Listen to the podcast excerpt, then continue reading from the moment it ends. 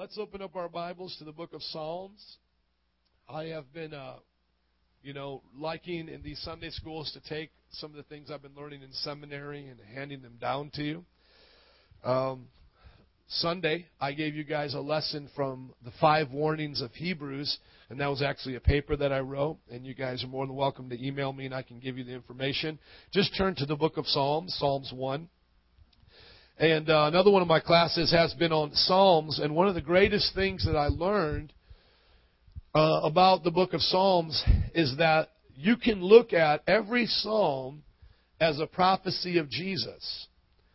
Now, I've never thought of it this way, and, and you may not agree with how I look at it now, but there was a author that I wrote, and that was his basic premise. It was seeing Christ in the Psalms. Now, Let's just talk about the Psalms for a minute so you can understand what we're talking about here. First of all, the book of Psalms is not written by one person. We generally say the book of Psalms is written by David because he wrote the majority of the Psalms. But he is not the only one that wrote in the Psalms. Moses wrote a psalm or two. Solomon, David's son, also wrote some psalms. There's also psalms written by the priest who worked with David, and there's psalms that came after the people of Israel came back from Babylon. So the brief history of Israel is Israel was brought up through Abraham, then they were in Egypt, set free, the parting of the Red Sea, then they lived in their homeland. Then the people of Israel were brought into bondage, conquered by another nation into Babylon. Okay, and we call that the captivity. And then when they came back, they lived in their homeland, but they lived over uh, with the oppression of a nation. Like a nation was all over them. I look at a lot of my Boricuas here. Like, you know how like America kind of oversees Puerto Rico? That was kind of like how Israel was. They were overseen by the Roman, Roman government. And actually, I know some of the Puerto Ricans want to become independent. Anybody, any revolutions for Puerto Rico? Nobody even cares. A couple of you want to be independent. Praise God. All 20,000 of them will be free. Praise the Lord. I, I don't feel either way about it. You know what I'm saying? Okay. So thinking of it that way, that's how you could think of Israel. Now, Psalms were written all during those times. Uh, I believe even Abraham has a psalm. Moses has a psalm. Like I said, I've uh, mentioned that. David, Solomon, um, uh, priests who worked with David before and after the exile. Now, the Psalms, now you know, are not written all by one author. They're also not written in a, in a uh, chronological order. So when you see Psalms 1, that does not mean now David sat down, wrote Psalms 1, and then this very next psalm he wrote was Psalm 2. Psalm 1 could have been written at one point in time, and Psalms 2 could have been written a hundred years later. Now, that's kind of stretching it, but that's kind of the point. Do you understand? So you're not reading like, like, like your journal, like your diary. Now, having said some of those fun things, I want you to look at Psalms 1, which is my favorite psalm. This was the first psalm that I ever memorized and the first passage of Scripture that I memorized. And I want to get you to see it now. Christ is the blessed man and how you are in Christ. So today's lesson is the blessed man. Okay? Psalms chapter 1. Everybody say the blessed man. Amen. Psalms chapter 1 verse 1. Blessed is the man who does not walk in the counsel of the wicked, or stand in the way of the sinners, or sit in the seat of the mockers. But his delight is in the law of the Lord, and on his law he does meditate day and night. He is like a tree planted by streams of water, which yield its fruit in season, and whose leaf does not wither. Whatever he does prospers. Not so the wicked, they are like the chaff that the wind blows away. Therefore the wicked will not stand in the judgment, nor sinners in the assembly of the righteous. But the Lord watches over the way of the righteous, but the way of the wicked will perish. Now, the first thing that we can get into is all of the things that God says the righteous are, and then all the things that God says the wicked are. And I'm going to get into that. But that's kind of the surface level to it. I want to just open your mind to what I was really blessed by. Think of this now as Jesus. Because has anybody ever lived out the blessed man requirements perfectly? No, because it says right here, he doesn't walk there, he doesn't stand there, and he doesn't sit there, but he always delights in the law of the Lord. Have you and I always delighted in the law of the Lord? No, but the Bible says Jesus always delighted in the law of the Lord. So the first thing that I want you to see here before I get into the do-diddles of the Psalm is I want you to start reading the Psalms as prophecies and things that are pointing towards Jesus.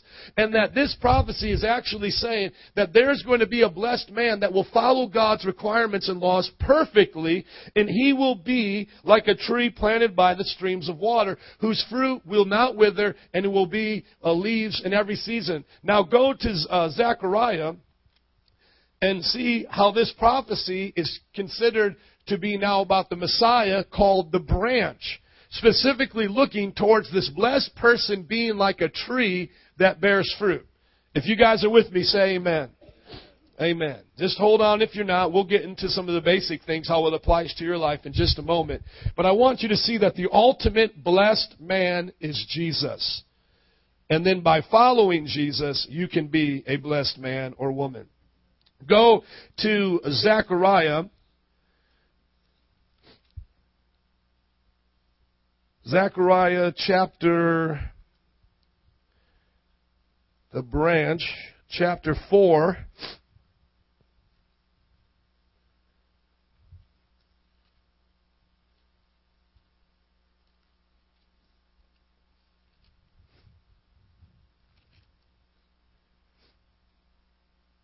Give me just a moment here because it says it two places, and I want to find the one that uh, says it the best.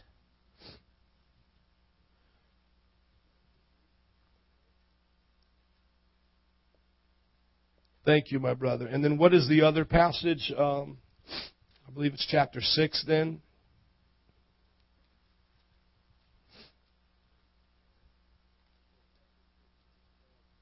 Thank you, sir. That is our Bible scholar in the back, Jared. Okay, wonderful. We'll read both.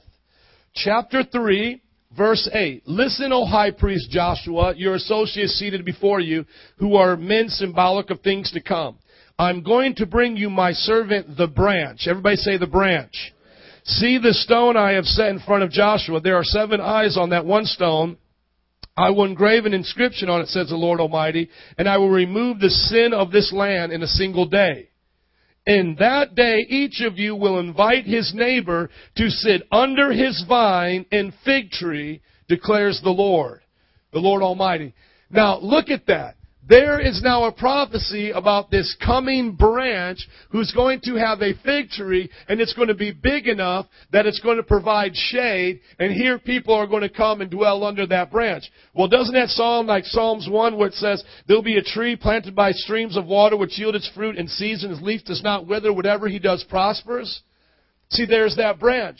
Now go on to, uh, we won't say on Zechariah 6, just read it if you have time, but go now to John chapter 15 for the sake of time. And look at it here, John chapter 15 verse 1.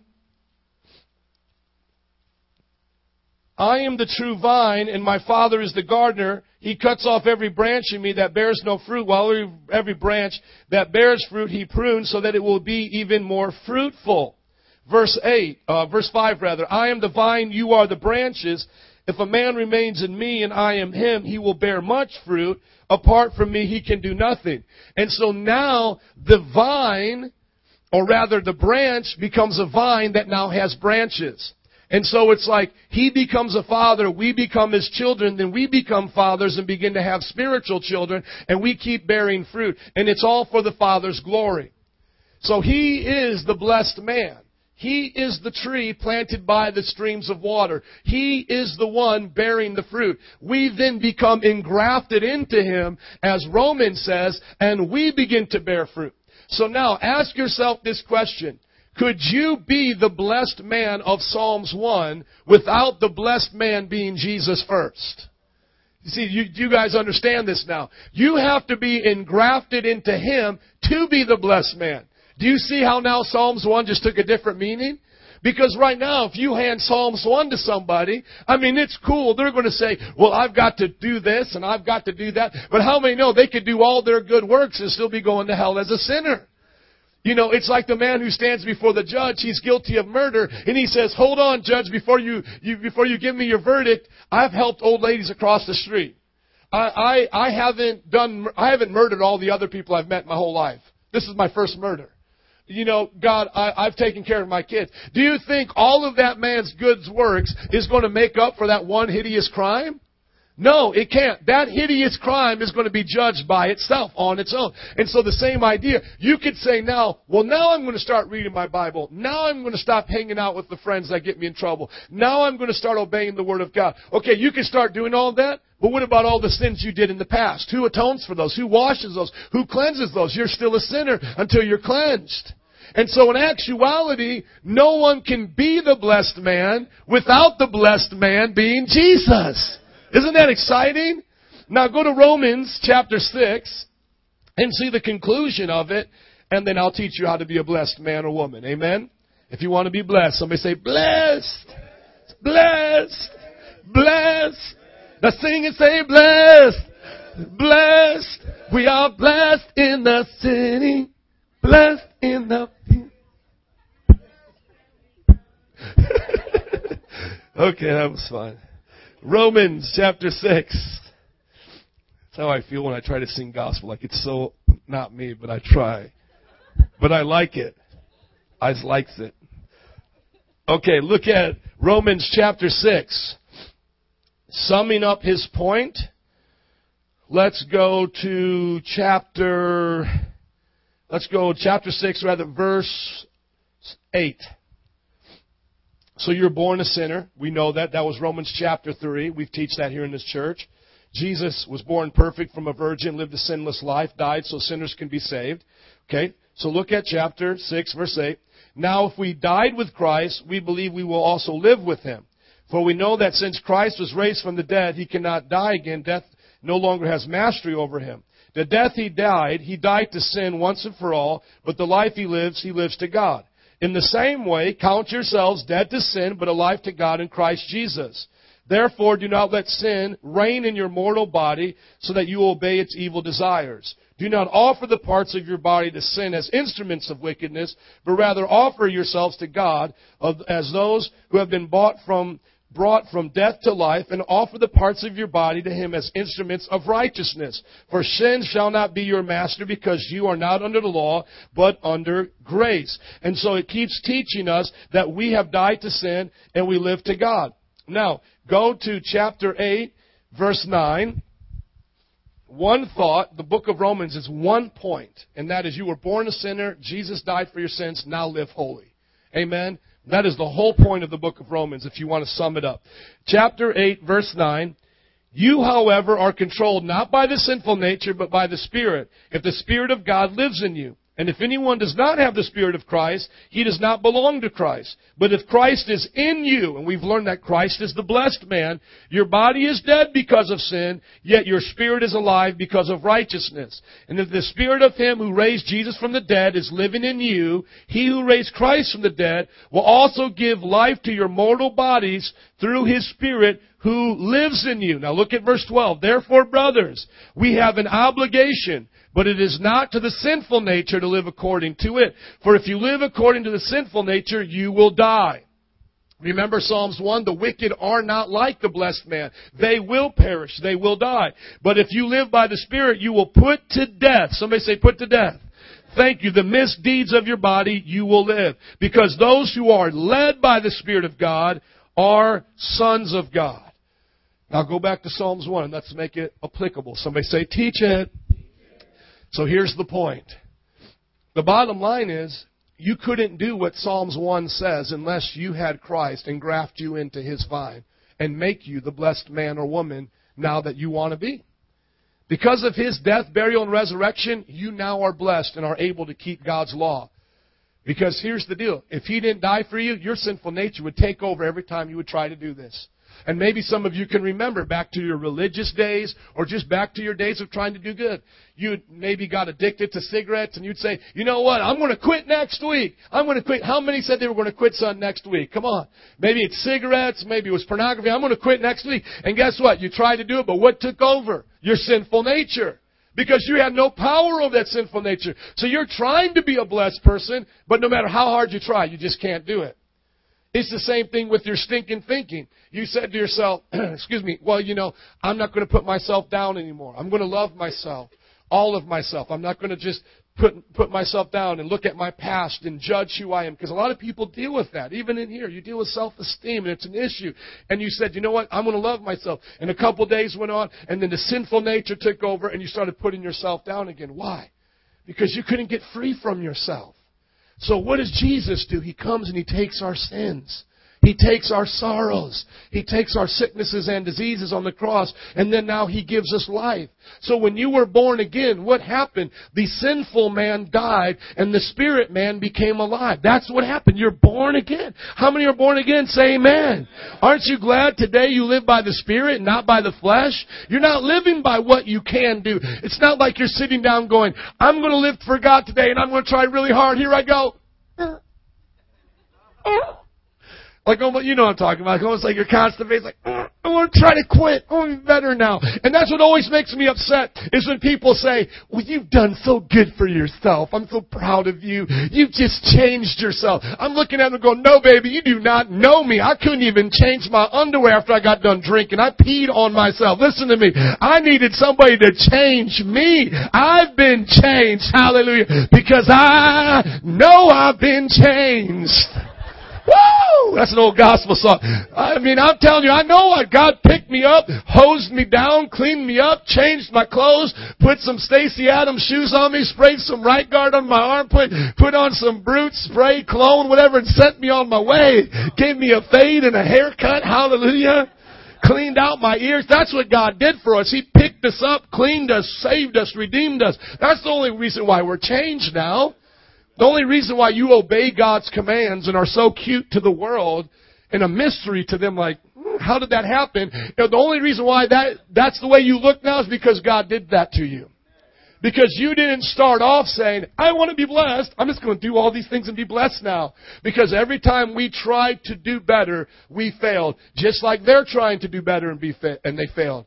So look at now Psalms 1. Where's the lesson? Blessed is the man who does not walk in the counsel of the wicked. Now that we've been saved, now that we've been saved from our own sinful nature, the Spirit of God is in us. What's the first thing He's going to lead us to do? He's going to lead us away from the counsel or advice of wicked people. You see, now that you're a Christian, don't listen to the advice of wicked people. And young people, that doesn't mean if your parents aren't Christian, you can't listen to their advice about school or how to get a job or clean your room. I'm not listening to your mom about cleaning my room because you're not a Christian. Bible tells me not to do that. That's all I have to. No, it doesn't work like that. You still got to obey your parents because that's also a command. And it doesn't say only obey your parents who have halos around their head and love you and go to church, whatever. It says just obey your parents, okay? So the idea here it's talking about is this advice that's for life. So maybe you're at work, you're going through a maybe a marital spout or something, and your habit was to go to your coworker, you know, you know, well, my husband did this last night. Oh, he's such a jerk. You see, now you're opening up for that woman to give you advice. Well, you know what I? I wouldn't cook for him for a week and let his laundry just lay on his bed and say, take that. No, that, see, you don't do that. You don't listen to the advice. You get what I'm saying? Or young people, your mom did what? Well, I would go up to your mom and say this, this, and this, and then I would just run away. No, we don't do that. You get what I'm saying? You see, you're not taking your life strategies, your, your plan for life is no longer coming from sinners anymore. From the wicked. It says, do not walk in the counsel of the wicked. So they're saying like, hey, yeah, take a left here, take a right there, and, and then you'll find success. You don't listen to those guys anymore. You listen to the Bible. Because the Bible way may seem the total opposite, and it will be to their way. They'll be saying to you as a woman, they'll say, yeah, throw his clothes on the bed, do all this, and then, you know, you'll get your way. But actually, actually, we're going to destroy your marriage. God's way is serve your husband even more. Do extra things for him. And win him over through your servanthood and your acts of love. That's what the Bible says if he's an unbeliever, right? Show him your acts of love. And same thing with young people. You want to win your parents over. The first thing is become obedient. Do well in school. Show them that God has changed your life. Don't rebel and try to stick it to them to prove your point, even if they do have their own issues. Pray for them and love them. You see, what God calls up, the world calls down. They think you're going backwards, but it's actually going forwards. He says if you want to be the greatest, you've got to be the servant. If you want to be first, you've got to be last. So the counsel of God is actually opposed and opposite to the counsel of the world. The second thing that he tells you to do is not stand in the way of the sinner. Well, where do sinners stand? Well, start with some of the obvious ones. Sinners stand in bars and clubs. Sinners stand in strip joints. Sinners stand on, uh, you know, corners getting high. Sinners stand in a happy hour after working long days and, and, and talk about all their problems. You see, you got to understand where you stand in life is not where the world stands. Now, does that literally mean you can't walk on the same concrete and ground as they do? No. What it's talking about is what they consider things they stand for. Well, man, come on, I, I need a beer. I, I need, I stand for that. No, you say, I don't stand for that. I stand for prayer. I stand for holiness. You see, I don't stand in the way of a sinner. I stand in the way of Christ. Think about that. What would Jesus do? How would Jesus spend his day off? What would Jesus do Sunday after church? You see, I don't think Jesus has anything wrong with us watching football games, enjoying a movie. I, I don't think Jesus is some legalistic, priestly, monk type person. I believe Jesus probably slapped Peter on the butt, gave him a wet willy, and every now and then messed with them. You know what I'm saying? I just believe they had a camaraderie similar to what I see godly men have camaraderie today. It seems like all godly men have a similar com- camaraderie. Like I can be in India and all of a sudden like give Pastor Mitt this awkward hug and he's like, oh Pastor, oh Pastor, you're too much Pastor, you're too much much, but he gets it. You know what I'm saying? It's like people understand the way of godly people. You can be all across the world and people get the godly humor. But the Bible says avoid coarse jesting. Coarse jesting, dirty humor, dirty jokes. Everybody say get out the way of a sinner. Amen. And then the third thing it says, don't sit in the seat of the mocker. And what does the mocker do? The mocker, or the Bible, the King James says scorner. The King James or uh, uh, the, the mocker hears the truth and mocks it. and Says, ah, "I don't need to do that. Come on, that's too much." You see, a mocker could be even in this service today, and they could hear that God wants us to be pure and holy. Maybe something comes up, you know, about you know pornography or living pure, and and the mocker could say, "Ah, come on, I don't have to do that." See, don't be around those people. You know, for us, discipleship's important in this church. And you could even have a real spiritual, deep, oh brother, I, I've been a Christian. Oh, hallelujah. I've been a Christian for 20 years. I don't need to be discipled. Praise the Lord. I got my brother helping me do the mocking right here. Think about that. You've heard it before. We've all heard it. Well, you know what? Are you going to follow that? See, somebody's going to say to you in a spiritual tone, ah, you don't need to listen to Ish. You don't need to listen to what they're saying. But what are they really doing? They're mocking the church. They're mocking godly counsel. The Bible says don't sit with them. Now look at the illustrations. Walk, stand, and sit. What other positions are there in life? Lay down is a form of sitting. Running is a form of walking. Come on. You're going to be in those three places your entire life. You're either going to be standing, sitting, or walking every place you go. And the Bible says you can do it as a blessed man with the blessed man, Jesus Christ. Now, what's the difference between you and them? Is it says, But his delight is in the law of the Lord, and on his law he meditates day and night. So, where do you get your advice from? The Word of God. Where do you get the places to be? From the Word of God. I was just talking to a friend the other day that I just met, John Bowman, who comes to the crossover, and he goes to a vineyard church. And I said, you know what? I was at a vineyard conference when I first got saved, and that's why I got called to be a church planter. You know what that was? That was the word of the Lord coming to me. Go into all the world.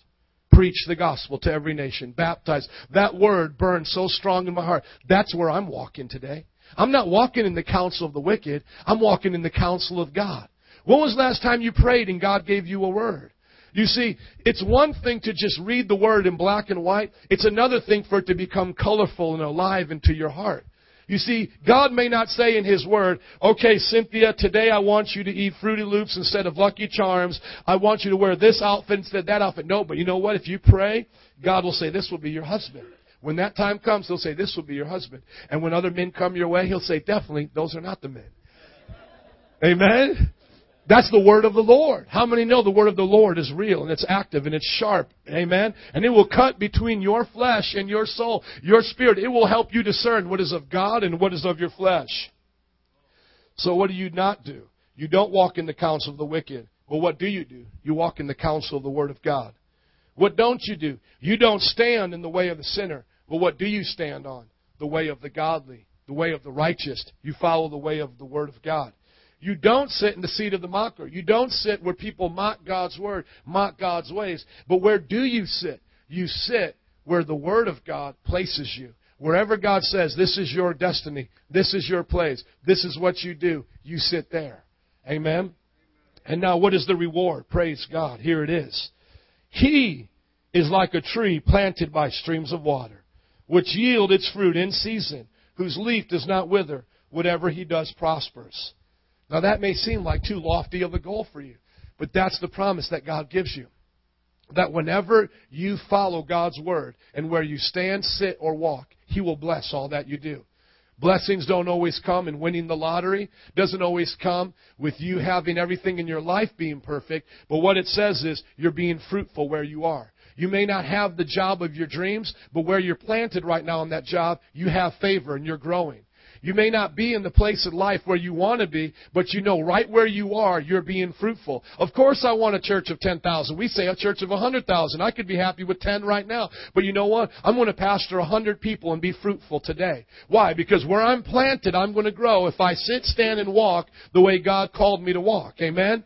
And that's the same thing you have to say right now. Maybe some of you are working on relationships with your family, working on relationships with marriage, working on relationships, and you're saying, okay, I got a long way to go in this relationship. We got to build. Well, right now you can start being fruitful. Right now things can begin to change. And you can see the manifestation of that because God's desire is that you're fruitful and that what you do prospers. How do you know you heard a word from God? Because it comes to pass. God's not going to say, let's go preach the gospel out here and win souls and not a soul gets saved. Okay? If he said, if he didn't want us to win souls, he would say that. He would say, go out here like the prophet Jeremiah, get stoned and die, and you're never going to see anybody saved. And we would just say, yes, Lord. Like Isaiah. Could you imagine that? That's what he said to Isaiah. He says, you're going to go, you're going to preach, and they're not going to listen, but you're going to go anyway, and they're going to hate you, but you're going to do it for me. And then honestly, you're kind of like, okay, I love you, God, but this is going to be hard. And that's at one time, you know, like Jeremiah wanted to give up. And he said, Man, God, I can't keep preaching if people aren't listening. And he said, I tried to hold in the word of God, but then it became like fire that shot up in my bone and hold it in. So even if that was the case, you'd still be blessed. But that's not the case. God now says, go out and preach the gospel, win souls, the harvest is great. So God's not going to send you out without souls. So how do we know you've heard a word from God, souls are getting saved? How do we know that you're developing as a, a, Christian? Because your relationships are becoming fruitful. How do we know you're developing a Christian relationship, young people? Is you're bearing fruit in your schools. You're getting good grades. Husbands are loving their wives. Wives are loving their uh, husbands. Husbands and wives are loving their children. Their house is in order. You look at a Christian's life and what do they look like? A blossoming tree with lots of fruit. If we're looking at your tree and you got some withered old apple hanging there and then all, everything else is dead, why is there no fruit? Because we got to check the root. The root now is corrupted because of where you're standing, where you're walking, and where you're sitting. Something is corrupting you. But if you're planted in the Word of God, sitting in God's Word, standing on His Word, and walking in His Word, you will grow and develop. Amen? And if you work the Word, it will work for you. Praise God. Come on. And here's the comparison in closing. Verse 4. And I love God because He always teaches you, hey, you can have it one way or the other. But there's no in between. You can either do it this way and be blessed or this way and be cursed. It says, Not so the wicked. They are like the chaff, and the wind blows them away. Therefore the wicked will not stand in the judgment, nor sinners in the assemblies of the righteous.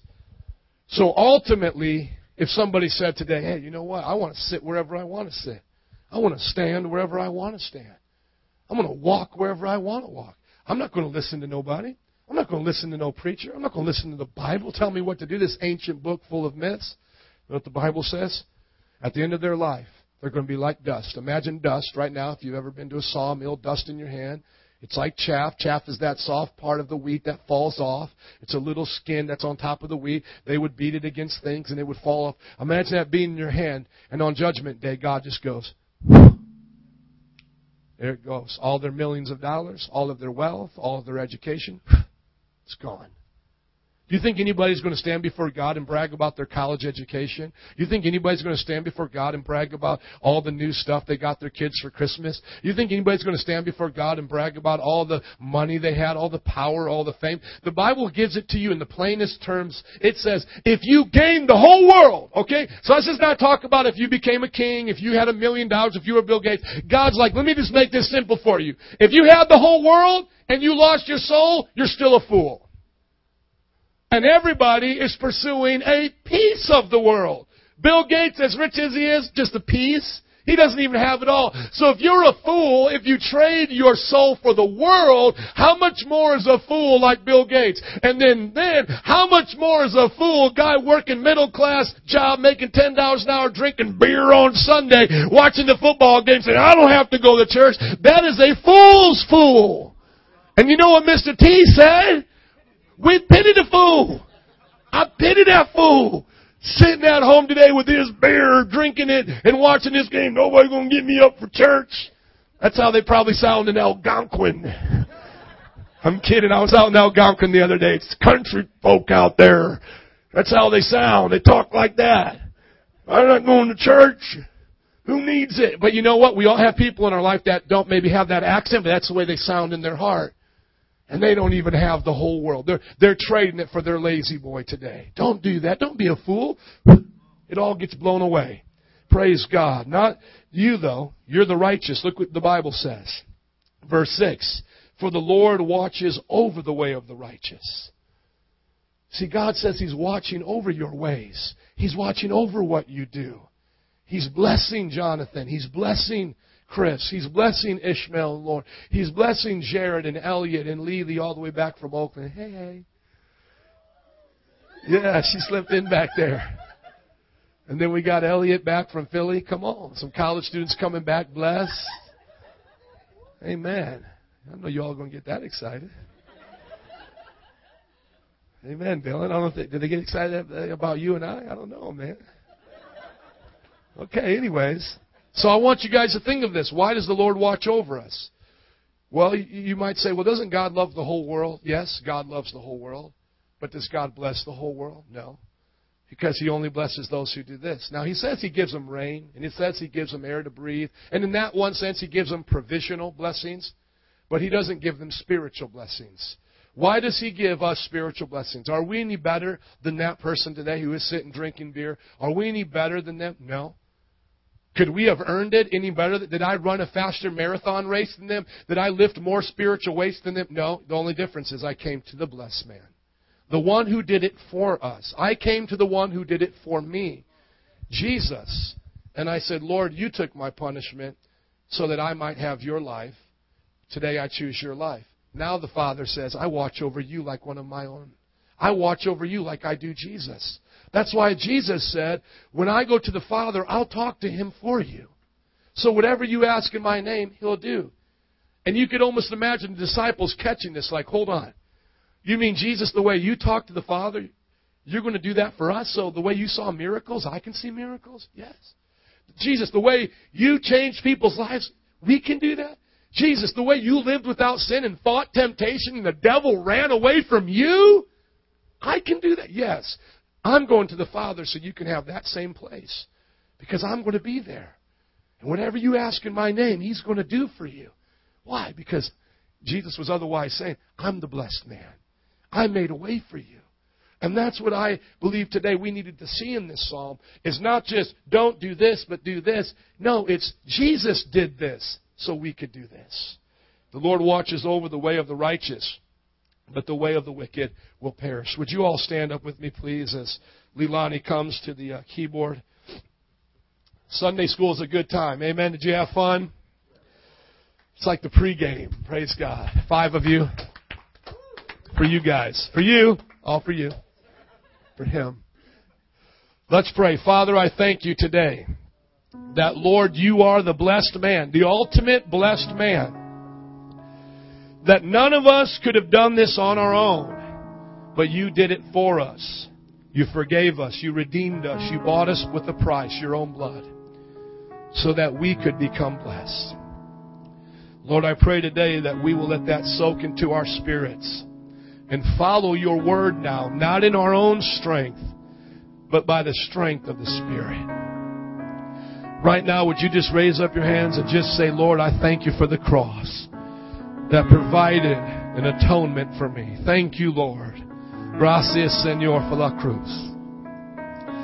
Hallelujah, hallelujah. We thank you and worship you. Lamb of God, worthy is the Lamb that was slain to receive glory and honor and power and splendor. Hallelujah. Now with that heart of worship, just begin to say to the Lord, search me. See if there be any wicked way in me and lead me in the paths of everlasting life. Come on, another psalm says it just like that, friends. It says, Search me and know me, O God. See if there be any wicked way in me, and lead me in the paths of everlasting life. Oh God, you know our hearts. Some of you today might be living on bad advice. Come on, ask God to root it out today. Ask Him to expose it to you.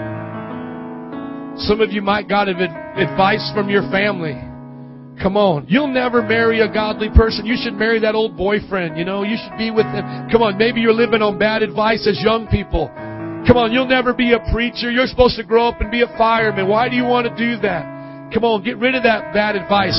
Just say, Lord, cleanse me from it. Let him, let him expose it to you. Come on, you want to live by godly advice. Come on, as God is searching your heart, maybe some of you right now are in the way of a sinner. You're just doing something like a sinner would do it. Maybe you're not tithing because you're trying to save money like a sinner. Don't be like a sinner. Don't follow their ways. Be a giver. God will bless you.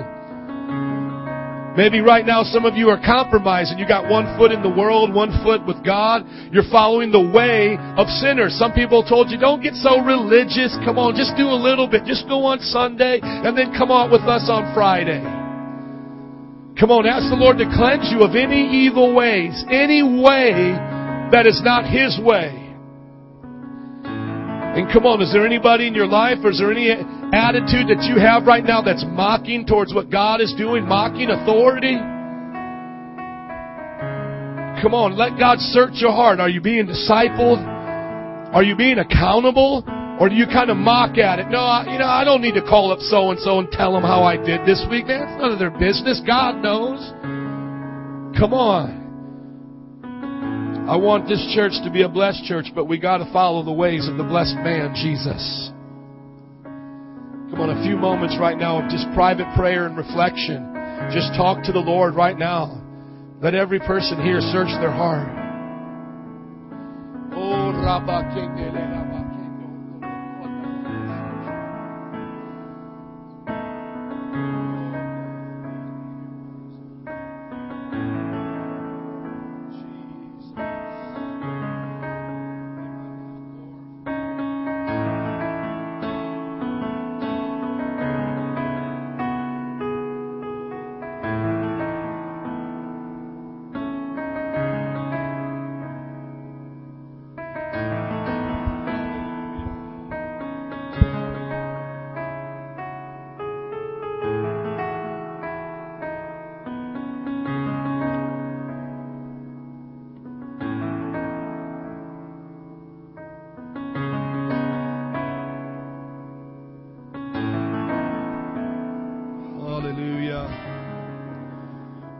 just to end by singing an old worship song that I used to sing going to church as a young person that just reminds me of the blessed man Jesus. And I want us just to sing it with that heart today of holiness that heart of change today. And if someone could grab a pick and just give it to me, I'd appreciate that. Hallelujah. Jesus. Jesus.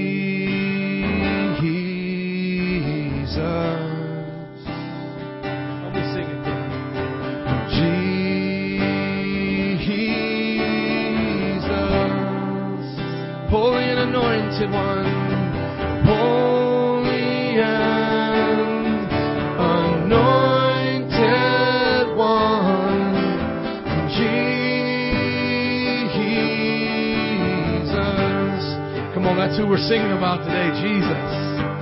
Jesus.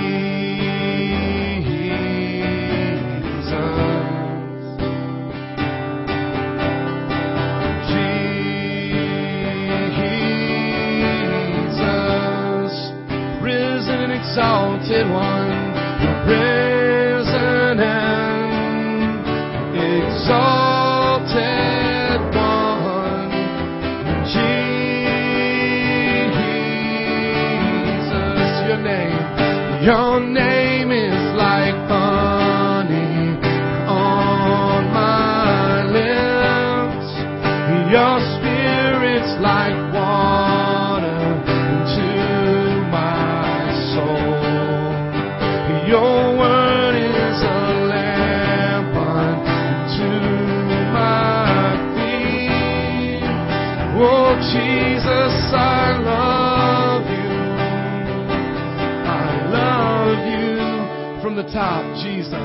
worship Him. Come on.